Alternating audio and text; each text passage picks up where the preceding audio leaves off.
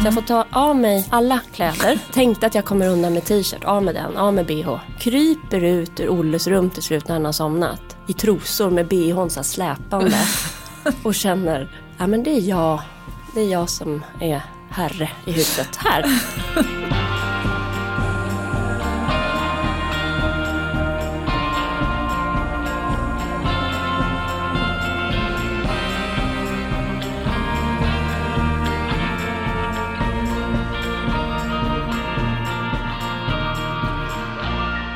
Hej Elin. Hej Kattis! Gud vad skönt. Redan förra veckan Ja. la jag över stafettpinnen. I ett års tid nu kommer du börja och säga hej. Oj, vilket ansvar. Nu kommer du bli nervös och börja tänka på det. Men det har funkat. Om jag bara håller käften så får ju du prata. Oj. Så det är mitt. Du behöver inte göra något. Okej, perfekt. Frå- Du frågar hur jag mår. Är det det jag ska göra nu då? Hur mår du? Bra. Hur mår du? Jag mår jätte... Alltså förra veckan, vilken jävla pissvecka. Denna vecka, vilken underbar tid att leva. Det är, eh, I'm with you. Och det är ju att det var 17 minus hela förra veckan. Och det ska vara 17 plus hela den här veckan. Ja, att man är så enkel. Att, eh, ja men, fast det är ganska fundamentalt att A. Gå och frysa hela tiden. Eller B.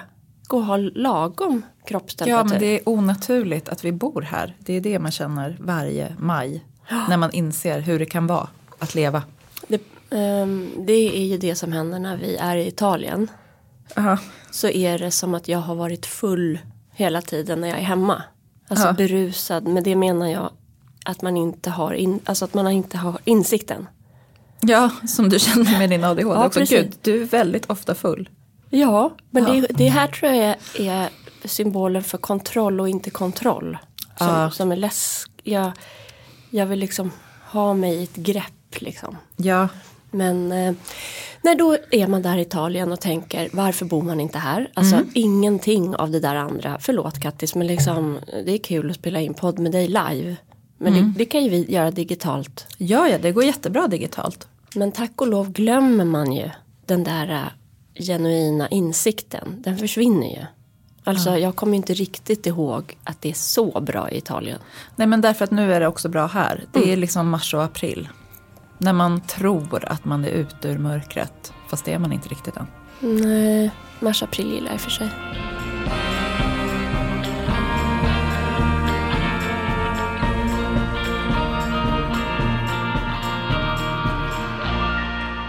Vad händer i livet? Jag blir sexuellt trakasserad Va? av Olle. Nej. Alltså Olle två år. Jo, men de som har haft barn eller varit nära barn eh, som är runt två vet kanske att det finns en period där de är så otroligt gulliga. Nu generaliserar jag grovt. Man tänker att alla människor förtjänar att vara, ha en tvååring ett tag. För Det är som det gulligaste husdjuret. Ja, exakt. Det är väl också den mentala nivån hundar stannar på. Ja, där har vi det. Sen kommer det annat efter den gulliga fasen. Vad kommer då? Ja, satan. För nu går Olle runt. Alltså, Ja men det är frustrationen när de inte kan prata. ja, han Ja. kan inte prata. Eh, Och det får gå ut över alla oss andra. Han slåss. Han sätter upp handen som pappa polis. Det lär de ju sig på förskolan. Det är ju jättebra. Stopp. Jo men det är inte rimligt om jag är i ett rum och han kommer in och trycker upp stopp till mig. Man bara ursäkta jag var här först, gå. Oh, Och det är någonting med, vi badade badkar för någon dag sedan. Det gör ju jag liksom mycket och bjuder in alla som vill upp till Ja. typ eh, Det där brukar ske av sig självt. Jag tänkte på det. När slutar de bada badkar? Det, det är någon naturlig, dels att kroppen knappt får plats längre Ja, tillsammans. Och att man kanske känner en period att nu vill jag, vara, vill jag inte bada badkar naken med dig. Men Olle har inga sådana alls tankar utan vi badade. Jag kom på att, men gud, det var ju typ ett år sedan jag rakade benen. Jag rakar benen lite här, slänger upp det. Då sitter han liksom lite snett. Så han tittar upp på mig och pekar då på mitt kön. Ja. Och bara, vad är det? Vad är det? Jag bara, ja, eh, det är snippan. Han bara, bajs. Jag bara, nej, snippan. Bajs. Nej, det är snippan. Snopp, snippa, bajs. Och sen var det som, skulle vi inte prata mer om det? Men jag kommer också ihåg att det to- tog ett tag innan, alltså för Hilma var det så att liksom rumpan var allt. Ja, jag blev sur. Jag kände, håll käften. Snippan är inte bajs. Nej, och sen skulle jag lägga honom. Ja. Då, då ska han ha bröstkontakt. Mm. Snopp. Snopp, säger han till mig. Jag bara, nej, eh, bröst, bröst, snopp. Han blir sur om jag har bh. Jag får, eh, liksom, jag får ta mig. Men för honom så är liksom dina bröst är snopp. Nej men han fortsätter, ja. Snopp. Och då säger jag bröst, tutte. Du Ja. snopp där. Då säger han igen, snopp. Och sen pratar vi inte mer om det. Och det är något i det här, han är som en miniatyr vidrig liten man just nu. Det är som en så här, eh, kärnan av den vidriga mannen. Ja. Som liksom Sen helt slut, fri. Krabb, igår var det som kulmen av, av förnedring. För då hade han till slut somnat. Ja. Alltså Alex hade försökt lägga honom, gick inte för jag var ute och planterade blommor. Så jag får ta av mig alla kläder. Tänkte att jag kommer undan med t-shirt, av med den, av med bh. Kryper ut ur Olles rum till slut när han har somnat. I trosor med bhn så här släpande. Och känner, ja men det är jag, det är jag som är herre i huset här. Så när han är... Alltså jag önskar att du också hade typ stoppat in brösten genom spjälorna på en säng. Men så illa var det inte. Det går inte för de är för små. Okej. Mm. Eh, Men det är en fördel när man glömmer bhn eh, när man har tränat att det går bra ändå. Nej, eh, Jag trodde du menade att spjälorna var för små. ja, nej, nej, nej. Bröstet, jag, ja, eventuellt. Det går med mammografi så det går nog. Men eh, det var bara, det här dryftades liksom i omklädningsrummet på gymmet i morse. Ja. Och då var det en klok kvinna där. Alltså gym. Bara att få vara med i ett omklädningsrum. Med kvinnor från olika åldrar och perspektiv. Hon bara, min dotter är 16. Så fort han börjar prata kommer det där släppa. Det vet jag. Men det är så skönt när någon annan säger det. ja, exakt. Men däremot tänker jag vara as. För Anna, min kompis, tränar också. Och hon är lärare. Och hon sa att ja, du vet att det är nu hela grunden för vem han blir läggs. Ja, och om det är det, då är det här en sexist. Som jag, Anna skräm inte upp Elin, så illa kan det inte vara. nej jag hoppas inte. Men jag ska vara tydlig. När han säger stopp tänker jag säga stopp också. Ja, och när han kallar dina, din snippa för bajs, då säger du också stopp. Jag kommer bara säga stopp från och med nu. Tills han börjar prata ordentligt. Ja. Och så den där jävla nappen. Jag vill elda upp den nu. Man bara, ett, du kan inte prata. Det blir inte bättre om du har en napp i munnen när du försöker prata. Ta ut den. Jag älskar honom. Puss puss.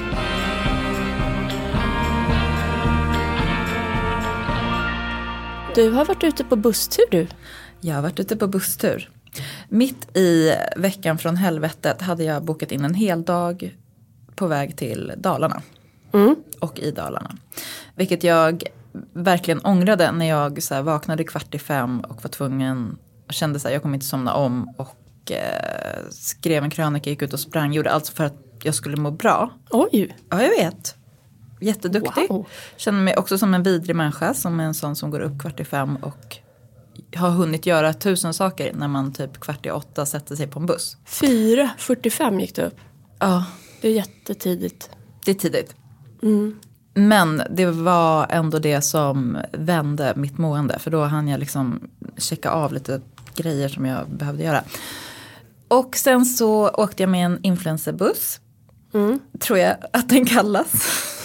Du blir så... Du låter för det är så- generat. Men, därför att det är så bisarrt. Men du åkte Ja, väl jag typ med ju- en svebus eller något gissar Ja, jag. något, någon hyrbuss var det. Som var fylld av människor. Som var fylld av liksom, mitt Instagramflöde.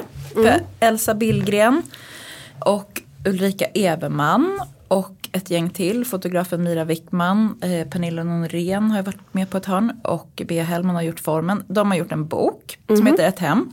Karl och Karin Larssons värld. Härligt. Som eh, precis eh, kommit ut på Bookmark. förlag. Och då så skulle vi åka och eh, få liksom en eh, exklusiv visning av Carl Larsson-gården. Ja. Vilka var vi? Det Typ. var till exempel, det var jag, Gustav Broström, Marie-Louise Sjögren, Mm. Det hade, jag såg det faktiskt. ja, Hanna Wendelbo, Ja. eh, Krickelin, alltså Kristin. Det räcker. Krickelin, hon är härlig. Hon är La Boucle, La Tup nu. Frankrike Ja, precis, de skulle åka dagen efter. Och var det någon mer på bussen? Nu får jag skämmas om jag har glömt någon. Sen så var det eh, Emily Slotte och Linda Ring och eh, Katti Nordström. Ja, Som ha, hade åkt upp själva. vad kul. Vilket gäng. Jättekul var det. Ja. Var, var Eh. Gustav ensam man? Gustav var ensam man. Men det kanske inte är första gången. Han kändes eh, väldigt van Ja, i den sitsen. ja. Och eh, då fick vi börja med att gå runt och titta lite. Mm. Va, när kom ni upp typ? Typ vid 11 skulle jag tro. Det var sol när vi rullade in där med lilla Hyttnäs. Det ligger ju väldigt vackert där vid ån, Sundbornsån. Men det var ju fortfarande liksom, det var kallt. Ja. Det var kallt men soligt. Lite senare kom det också lite snö. Ja. Det är ju liksom ett familjeägt eh, hus fortfarande. Så en, ett barnbarnsbarn Till Karin. till Karin och Karl var där. Ja. Och berättade liksom att de åker dit. Alltså hon var så här, hon bara jag är så lycklig för jag har fått julen i år. Ja, Okej, de firar det där. Då åker de dit, de sover i de här sängarna. I familjen Larssons sängar. Perverst nästan. Nästan. Och de liksom är där som att det är deras sommarstuga. Hon var lite besviken för att när hon var liten, Karin älskade ju att eh, ha stora hattar. Ja. Och eh, då fanns alla de där hattarna där. Och så, Nej. jo, och så, så på namnsdagar och sådär så brukade de alltid fira genom att eh, ha maskerad. Och ehm, eh, det här fortsatte de med sen i, i familjen. Och när det sen blev liksom turer Ja. och det kom turister och sådär. Då eh, brukade det här barnbarnsbarnet klä ut sig och liksom gå runt och tigga pengar. Kul. Eller typ sh- liksom ro folk på ån. Alltså verkligen så entreprenörsanda i henne. Men de här hattarna nu måste förvaras i någon slags syrapapper och sådär. Så Ja. att, ja, Synd. lite synd. Jag blir genast inspirerad. Blir du? Ja, till att ha maskerad på namnsdagarna. Eller? Det har jag inte hunnit komma till eh, utan hatt. Alltså Ja. överhuvudtaget. För jag har ju keps. Mm. Alltså jag har fem olika kepsar som jag varierar med. Ja. Hela tiden. Alltså det hade varit lite alltså, klart du ska ha en hatt. stiligt om jag istället hade hatt. Det är ju väldigt snyggt när man har långt hår. Jag älskar hattar. Och det är en sån sak som jag så här. Ibland, typ när jag är på semester så köper jag mig en hatt. Ja. och det är svårt tycker jag ibland när man har kort hår. Det är svårt med hatt överhuvudtaget att inte känna sig utklädd. Den enda gång jag har känt mig så här att jag ägde det. Det var en augusti precis när Alex och jag hade träffats. Vi var dödskära och var i, uppe vid Lago di Garda, alltså Gardasjön. Ja. Och jag köpte en stråhatt som var så här rosa, du hör ju. Ja. Med en liten uppböj. ja. Och gick bara runt och var så här, du vet.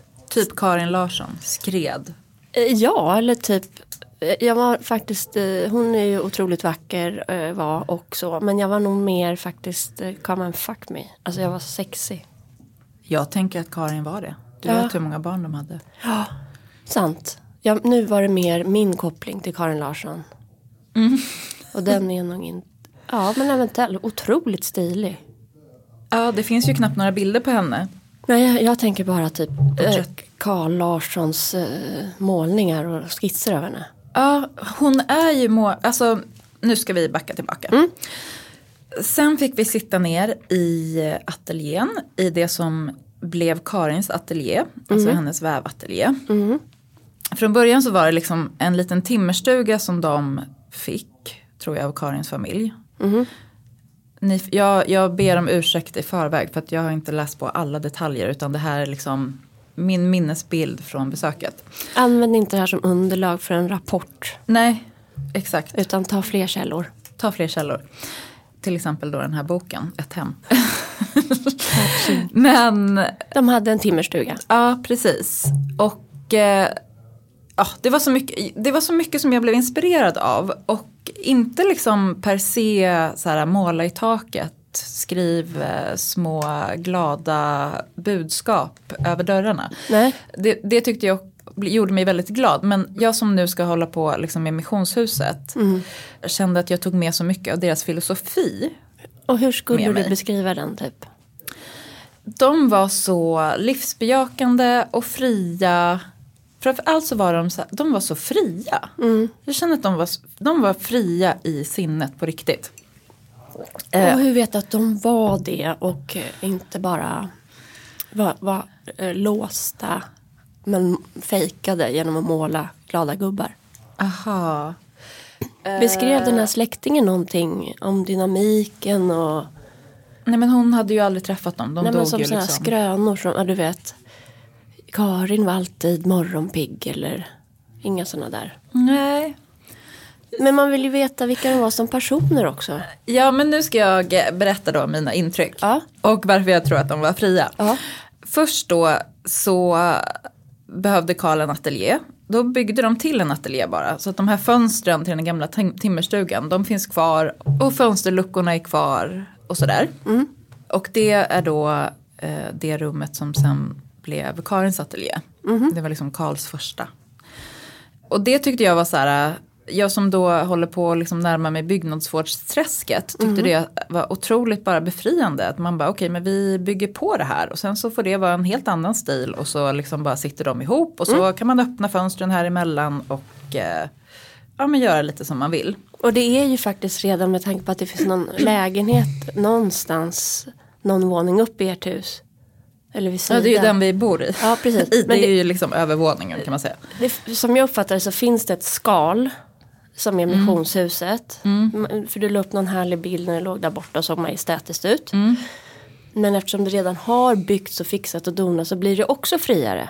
Precis, verkligen. Och då kan ni vara fria där och leka du och Jacka. Ja, Jacke, Jacke, ge mig min hatt. exakt så. Jag ska ta, med, ta alla mina hattar dit. Ja, Sen så är det liksom jättemycket humor överallt. Till exempel så har Karin målat på tallrikar. De har målat så här vackra blommor och så är det en liten spindel där. Så man sitter och äter så plötsligt så är det en spindel på tallriken. Alltså det är sådana så små grejer Fint. som, som eh, känns liksom, det är som små överraskningar. Alltså Ja. glimten i ögat och det liksom genomsyrar eh, platsen. Ja vad härligt. Det är ingen inlåst kvinna som målar en spindel där. Nej det är det inte. Det är, det är någon slags harmoni, kreativitet, fri. Precis, jag frågade faktiskt om det för hon slutade ju måla när eh, de gifte sig i princip. De träffades ju på Grasse, alltså en konstnärskoloni i Frankrike, Grasse-sur-Loing. Och hon var ju också liksom konstnär med måleriet som sitt uttrycksmedel från början. Men hon slutade med det och eh, ska ha sagt att hon liksom tackar för att hon slipper det välsignade måleriet. Alltså hon ville inte måla mer och Nej. istället så började ju hon med handarbete. Vilket hon var helt otrolig med. Typ, Alltså hon var ju liksom modernistisk. Ja precis, textilierna och mönstren och jag håller på att googla här lite samtidigt. Ja. Hon designade både sina och barnens kläder och då Mm. gjorde hon liksom jättestora fickor på sina klänningar för att hon skulle kunna ha sitt handarbete med sig hela tiden. Praktiskt, funktion. Mm. Praktiskt, funktion, modernt. Hon inredde ju också det här hemmet på ett otroligt okonventionellt sätt. Mm. Det var ljust, det var enkelt, Mm. det var liksom de enklaste stolarna. Som snickaren tydligen liksom levererade i skydd av mörkret för att han skämdes så. Mhm. Folk tog sig dit för att det var en happening att liksom kolla på det här konstiga ljusa hem, okej. färgstarka hemmet. Allmoge, eller hur? I grund, för jag tänker, Ja det är ju ganska mycket allmoge fast det är ju liksom ändå som en slags enklare variant nästan. ja men då fattar man kanske att I- han skämdes. För som jag, vi har ju med boken hemtrevligt. Ja. Så hå- håller vi på med de olika liksom, stilarna och så. Och allmoge kommer ju av att det var liksom eh, mog, allmoge. De flesta människorna hade den typen av möbler då. Ja, precis. Hon, Folket. Karin kommer ju från liksom, överklassen. Och det stilidealet som fanns då kring förra sekelskiftet var liksom, det skulle vara mörkt, murrigt, ek. Tungt, Tungt, precis. konservativt. Ja, precis. Och de hade liksom färg och lätt, Vad härligt. lekfullt. Ja. Sen tycker jag också att det var kul för att i den här gamla stugan då så, så fanns det liksom en del målningar och, och sådär. Och de målade Karl bara över med olika eh, visdomsord. Medan, men han lät dem ändå sticka fram, alltså man såg att de var övermålade. Och eh, det var liksom över dörren till matrummet. Där står det då rakt upp och ner bara, vet du vad, var god och glad. ja, det skulle jag vilja ge till Olle. Jag, jag vill typ ge det till mig själv. Och på ett annat ställe så bara så här, älskan varandra barn, ty kärleken är allt. Ja, fint. Jättefint. Det kan de ju behöva höra då och då. mm. Även, även Olle. Ja. Och i ateljén då finns det ett porträtt på dörren. Han målade ofta porträtt på familjemedlemmarna på dörrarna. Vet inte riktigt varför men Kanske Där- att det Jag tänker mig att det är en yta som ska användas Nej, ja, vad fan har jag för Jag bara tänker att det kanske, det kanske var mer på skoj eller kul eller så här porträtt. ja, Men att Precis. de är där. På Funktion. något, något roligt sätt. En, något, det finns liksom humor i det också kanske på något sätt. Eh, men då i ateljén så har han målat ett porträtt av Karin för att hon skulle liksom, alltså ingen av hans målningar, han signerade dem aldrig innan Karin hade sagt att de var färdiga. Nej, Eh, fint. Mm. Så där håller Alex föräldrar, alltså Len, Lena Lervik och hennes man Thomas Kvarsebo. De tittar ju på varandras arbete hela tiden och kommer med feedback. Och det är, det är något liksom inspirerande och mystiskt i det där på något sätt. Ja men verkligen. Han har kallat henne för sin bästa och värsta kritiker. Och det här porträttet är så intimt. Tycker jag. Där är det lite så här sängkammar Jaha, intimitet. ja, Så att jag tänker nog att eh, den fanns där också. ja. Grr. Krr. Eh, och sen så det här huset byggdes ut och byggdes ut och byggdes ut och de gjorde om på övervåningen och eh, en sak till som jag tänkte på, alltså det, är mycket, det finns mycket paralleller kring förra sekelskiftet och eh, vår tid. Då Ja. var det ju liksom industrialiseringen och de flyttade ut på landet för att liksom hitta någon slags, komma närmare naturen och hitta tillbaka till något slags mer äkta liv. 70-tal fast lite tidigare. Ja men precis, eller 20-tal nu. Det känns Ja, ju som att det pågår det. en sån våg fortfarande. Ehm, även om den kanske tog stopp lite grann med pandemin. Eller? Ehm, eller jag vet inte, nu är det ju lite grann så här, man kanske inte ens har råd att bo kvar i Nej. storstäderna. Det skulle ju kunna vara ett argument att ännu mer flytta. Mm, precis. Men när de bodde i stan så hade Karl, han hade hört talas om en ekpanel som fanns i Tyskland. Så köpte den här ekpanelen, alltså en enorm ekpanel med eh, skåp och dörrar och sådär. Och den monterades upp i stan. Sen så har han tagit med sig den till Lilla Hyttnäs. Så i hans, eh, i gästrummet så är den uppsatt. Delar av den. Och då är det ju liksom att man, kan, man går in och lägger sig i panelen typ. Och så finns det ett litet pottrum bredvid. Ett eget rum. Ja, ett eget rum där.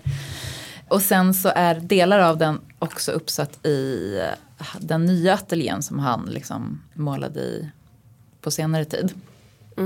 Och det är bara så här, det är ju typ som auctionet liksom. Ja. Man köper något enormt osett från Tyskland och så fraktas det upp.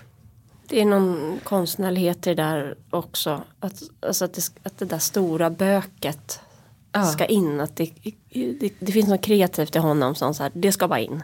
Ja men precis och så bara så här fixa och dona liksom. Alltså klippa och klistra. Jag tycker det, känns, det, det är liksom hela det här återbrukandet. Det känns väldigt nu. Och trädgården då? Jag förstår att Karin Larsson var ju väldigt intresserad av blommor och växter och höll på. Ja, jag tycker jättemycket om den här boken I min trädgård vill jag vara Karin. Ja. Trädgården var ju fortfarande väldigt sovande.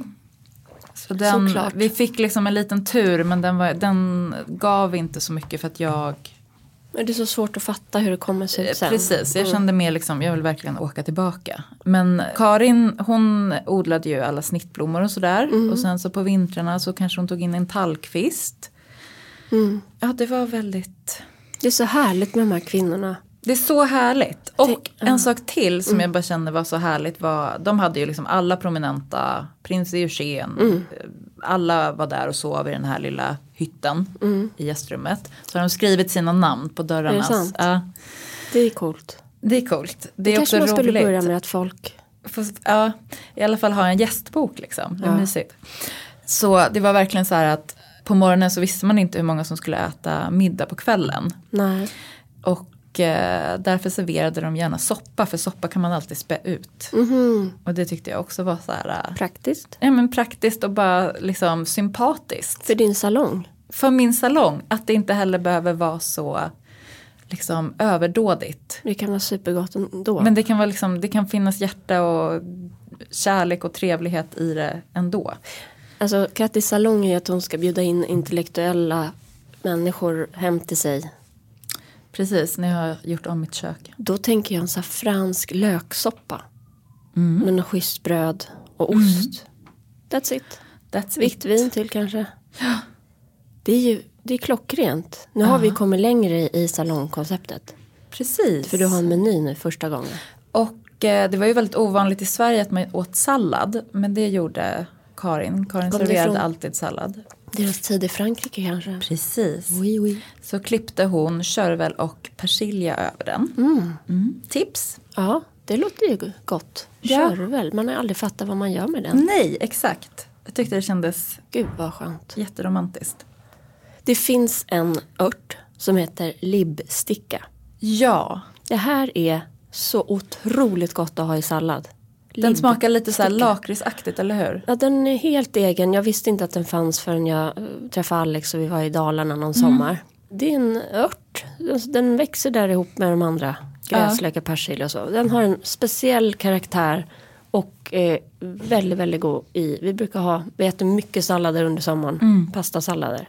Och så lilla libbstickan i. Det är ett lite speciellt namn. Ja, ver- verkligen. Men god. Mysigt. Jag ska berätta en sista sak som jag blev men- väldigt inspirerad av. Inte en sista mer. Ja, Men ta den här sista. jag ska ta den här sista först. Okej, jag pra- vi, vi kan prata om det här jättelänge. Men Zorn, som var en samtida målare, som också bodde i Dalarna. eh, Mora. De umgicks mycket. Och Zorn var ju lite så här, han tyckte om att tjäna pengar. Mm. Så han försökte lura med Karl till USA. För där kunde man måla porträtt och det var det man tjänade mest pengar på. Ja, så, så är det ju i vår bransch. Alltså så är det i alla branscher. Att det finns ett sätt att tjäna pengar och ett sätt att få prestige typ. Ja men exakt.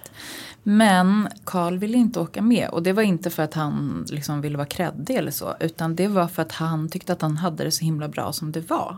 Han ville liksom inte att det skulle förändras. Han var rädd att det skulle förändras om han skulle liksom åka till USA och bli rik. Ja, jag tror att det var jättebra att han inte följde med son till USA. Ja. Det hade inte jag velat att min man gjorde. Jag frå- frågade om de visste ifall han hade haft massa affärer och sådär. Ja.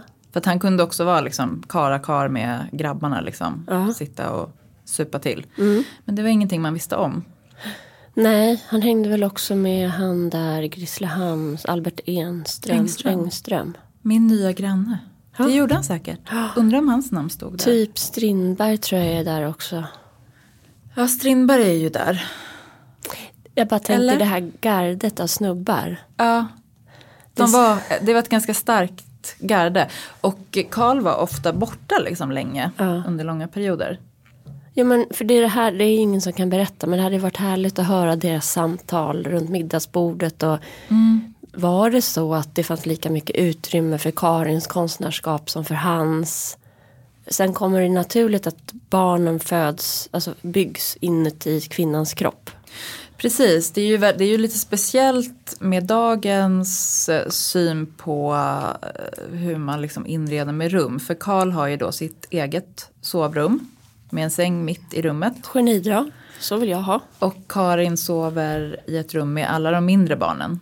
I samma rum? I samma rum. För praktiskt. Ja det är ju det. Som en det är ju sugga typ liksom, som praktiskt. ligger bara. Så kan hon typ gå över till honom om, Om han vill. hon blir sugen. Ja. Det. Eh, så det, det kanske egentligen, men Jag jag vet vet, inte. det är någonting bara med så här, här eh, konstnären i sitt egna rum i sin egen säng och sen så liksom de här fyra sängarna i rummet bredvid. Ja, jag tycker att eh, toppen om, om Karin då tyckte om att sova så. Precis, typ att det är som du säger, det är ju jättepraktiskt. Men jag hade ju blivit tokig. Jag hade ju haft ett eget rum och så hade Alex sovit i det där rummet med barnen. Fast barnen hade ju krypt över till dig ändå. Precis. Det, är- det är ett aber. Ja, det är ett aber. Nej, men jag bara tänker med Olle. Det där går liksom inte att komma ifrån. Eh, alltså, han skriker ju att jag ska komma in. Dels har jag jobbat ganska mycket den här våren. Det är nog det. Han är arg på dig kanske.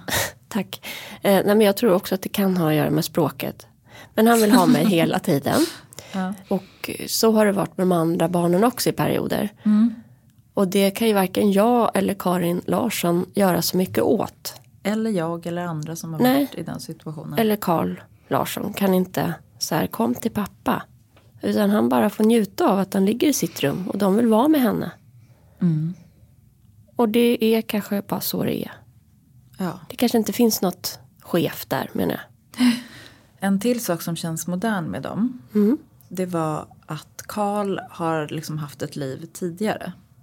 Han har varit gift med en kvinna som hette Wilhelmina och hade två barn. Första barnet dog i, liksom när den var liten. Och sen dog både Wilhelmina och det andra barnet i barnsäng. Men usch vad hemskt. Helt fruktansvärt.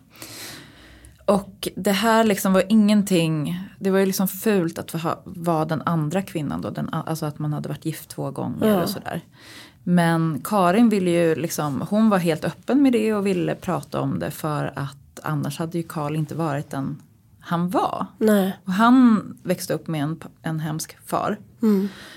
Och då tycker jag att det är så fascinerande att han kunde liksom vända det. Att han inte också blev en hemsk far. Och att han kunde, alltså jag tänker det här, den här tacksamheten över det han har. Eh, hänger säkert ihop med vad han har förlorat också. Ja, men här är, är jag ju skeptisk till, är det så? Vet man det? Alltså, Han har ju skrivit en biografi som inte jag har läst. jag heter den. Jag har läst den. Ja, Jag, står det då? Carl Larsson. Den läste jag när jag var typ 18. Ja. Jag kan inte redogöra för det. Men jag, så här tänker jag. Jag tror de hade det bra och härligt. Och för tiden, precis som du säger, var moderna. Eh, Jag tror han var en schysst snubbe som också hängde med de här snubbarna som kanske inte var toppenschyssta jämt. Och sen kanske vi historiskt har paketerat om det till Carl Larsson den stora och sen Oj, men just det, Karin var ju också en konstnär. Alltså att vi själva, alltså samtiden har paketerat det på sånt sätt att vi har inte upptäckt och pratat om Karin så tidigt som vi skulle kunna ha gjort. Utan Nej, för att man inte kanske heller såg på handarbete som ett konstnärskap. exakt. Så att om man bara låter dem få vara i sin fria bubbla så är det otroligt inspirerande. Jag tänker just hur ett hem ser ut Ja. Måste väl spegla hur man mår.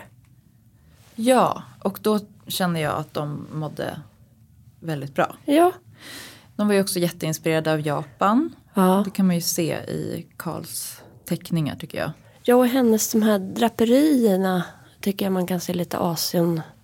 Ja, jag tycker nästan att man kan se lite så här äh, inka i hennes. Hon är, var ju liksom ganska, ganska grafisk, alltså väldigt otypisk. Mm. finns en fantastisk kudde som skildrar liksom andra världskriget. Nej, första, första världskriget. Hon levde ju inte under andra världskriget. 1914 till 1918 står det på den. Och den är så här, äh, alltså den är otroligt modern. Mm.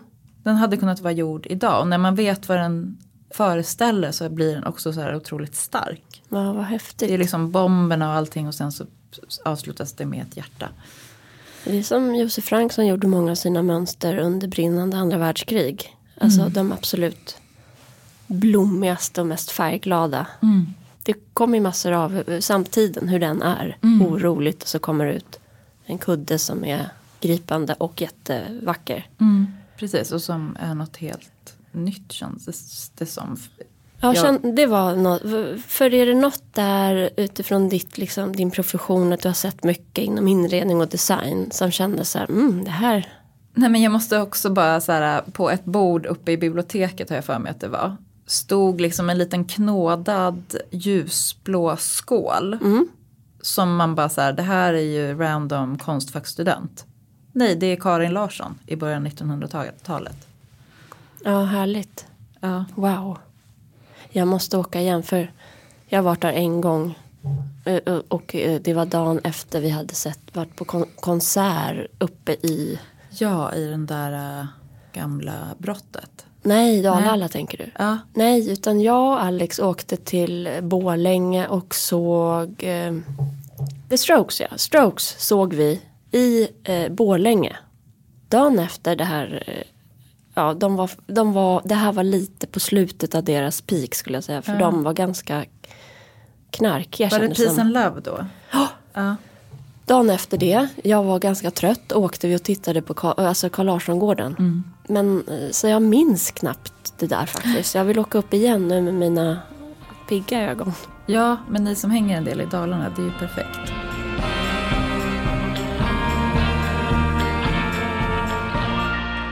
Tänkte faktiskt väldigt mycket på våran bok. Ja, Nu kan man ju faktiskt förboka den det är helt... på eh, alla webbokaffärer. Ja, jag var bara så mainstream för eh, det gick ut material igår om höstens lanseringar på Ja. Bonnier Fakta. Där vår bok är med. Och då började jag googla och bara, den finns på Bokus, man kan bevaka. Den finns på Adlibris. Ja, så gud. det finns massa sajter. Ja. Det är overkligt. Och vi ska ju faktiskt prata med Elsa Billgren under bokmässan. Precis. Tema Carl Larsson-gården och eh, Hemtrevligt. hemtrevligt. Och eh, den liksom eh, kryssar alla, alla punkter. Mm.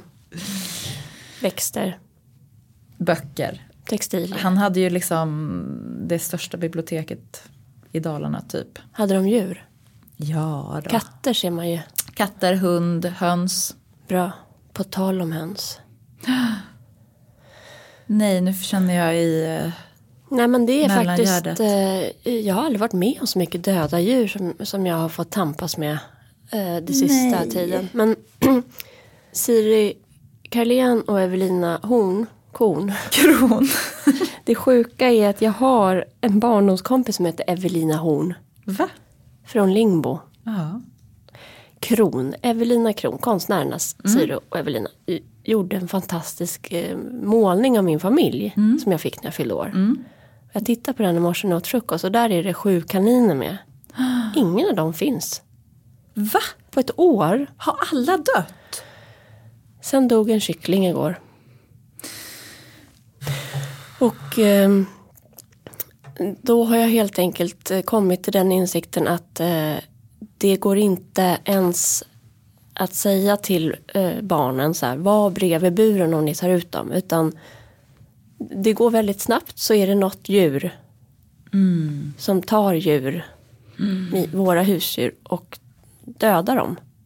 Så nu ska nu är det bara jag som får ha dem ute. Tills hönsgården är byggd och klar. Det är nog en bra regel.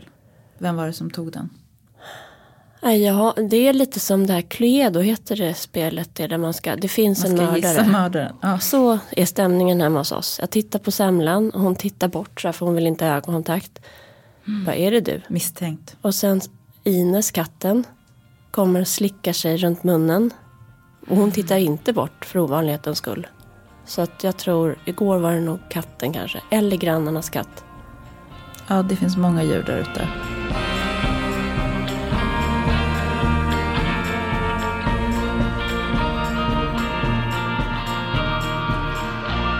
En sista grej från Karin Gården. Karin Larsson-gården. Från Karingården. alla handgjorda textilier. Mm. Och jättemycket ripsmattor. Alltså vävda mattor som är så här tätt, tätt, tätt, tätt, tätt, tätt vävt. Så det blir som en liten våg nästan. Mm, som jag fint. tycker är så här, äh, som jag alltid tänkt på typ industrivävda mattor. Ja. Nej, de eh, är handvävda på Carl Larsson-gården. Inte av henne, hon, hade liksom, hon gjorde mönster och sånt. Och sen hade hon ofta hjälp som, som vävde åt henne. Inte liksom det konstnärliga handarbetet men mer bruksvaror förstod jag det som. Hon hade underkonsulter. Hon hade underkonsulter. Mm. Men jag kände liksom lite nyfikenhet på de här ripsmattorna. Det kanske är något, kanske är något Ja. till missionshuset. ja.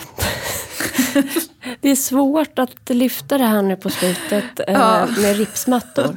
Men på det stora, det här var vårt stora Karin Larsson avsnitt.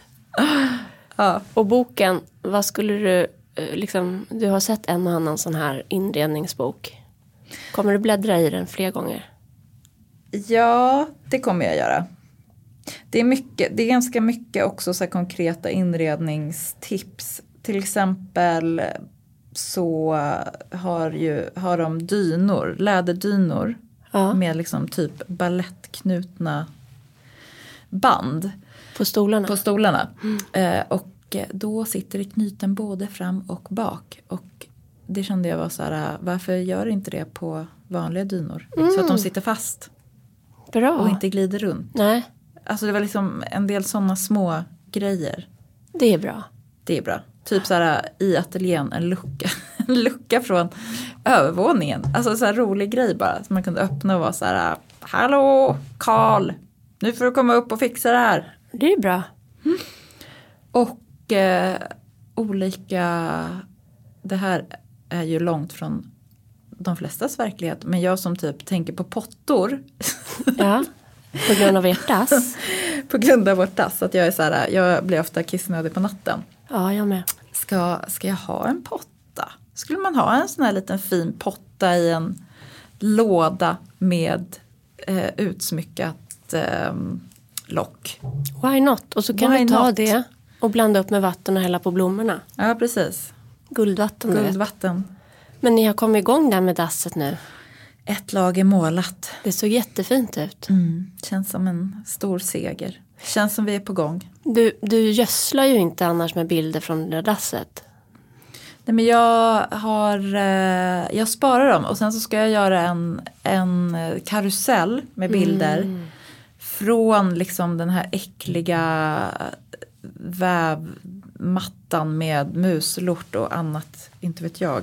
Och hans barns teckningar. Och hans barns teckningar och till, eh, nu vill jag ha, jag ska leta efter en liten gardin i helgen tänker jag. En liten textil som man kan sätta framför det lilla fönstret. Vad härligt. Och så vill jag ha ett litet bord, gärna med lådor som man kan typ ställa toapapper i och sådär. Mm. Det här blir jag inspirerad av tålamodet. Fast också, gud det, det har jag inte. Men att du bunkrar och lagrar och planerar för någonting med större värde. Ja, kanske. Det ser vi fram emot. Dassbilder kommer. Ja, det vill jag ha. Ja. Vad händer i helgen då? I helgen ska det bli typ 20 grader. Mm. Vi ska vara hemma av olika orsaker som jag inte minns. Okej. Alltså vi ska inte åka till missionshuset. Milo Nej. ska på något kalas. Laserdome. Ja, Stort i hans värld. det är klart det. De där kalasen på helgerna i maj. Ja. Som sabbar upp en hel landet-helg. Han har också fotbollsmatcher varje lördag så att vi har liksom redan gett upp på hela helger. Oj. Jag har planterat ut luktärtorna, gjorde jag igår. Och nu tänker jag att jag bara öser på, jag orkar inte mer. Men nu tror du att det blir mer frost? Kan bli, eh, alltså jag tror Ja. att människor som har tålamod, Vänta till första veckan i juni. ja, så gör inte som jag. Men eh, jag får inte ihop allt. Du har ju så sjukt mycket. Ja, det är många. Det märkte jag nu att nu, i den här gången har jag odlat för många växter och framförallt haft dem ju ute hos grannarna. Vilket gör att den här dagliga tillsynen Ja. Så att det är större andel växter som har kolavippat. Okej, och det är liksom, ja. Man kan Det säga är den här översynen. Den, du måste liksom ha totala- total kontroll över djur och växter. Ja, man, alltså, tot, alltså mängd gånger och kvalitet. Det måste finnas en balans där. Ja.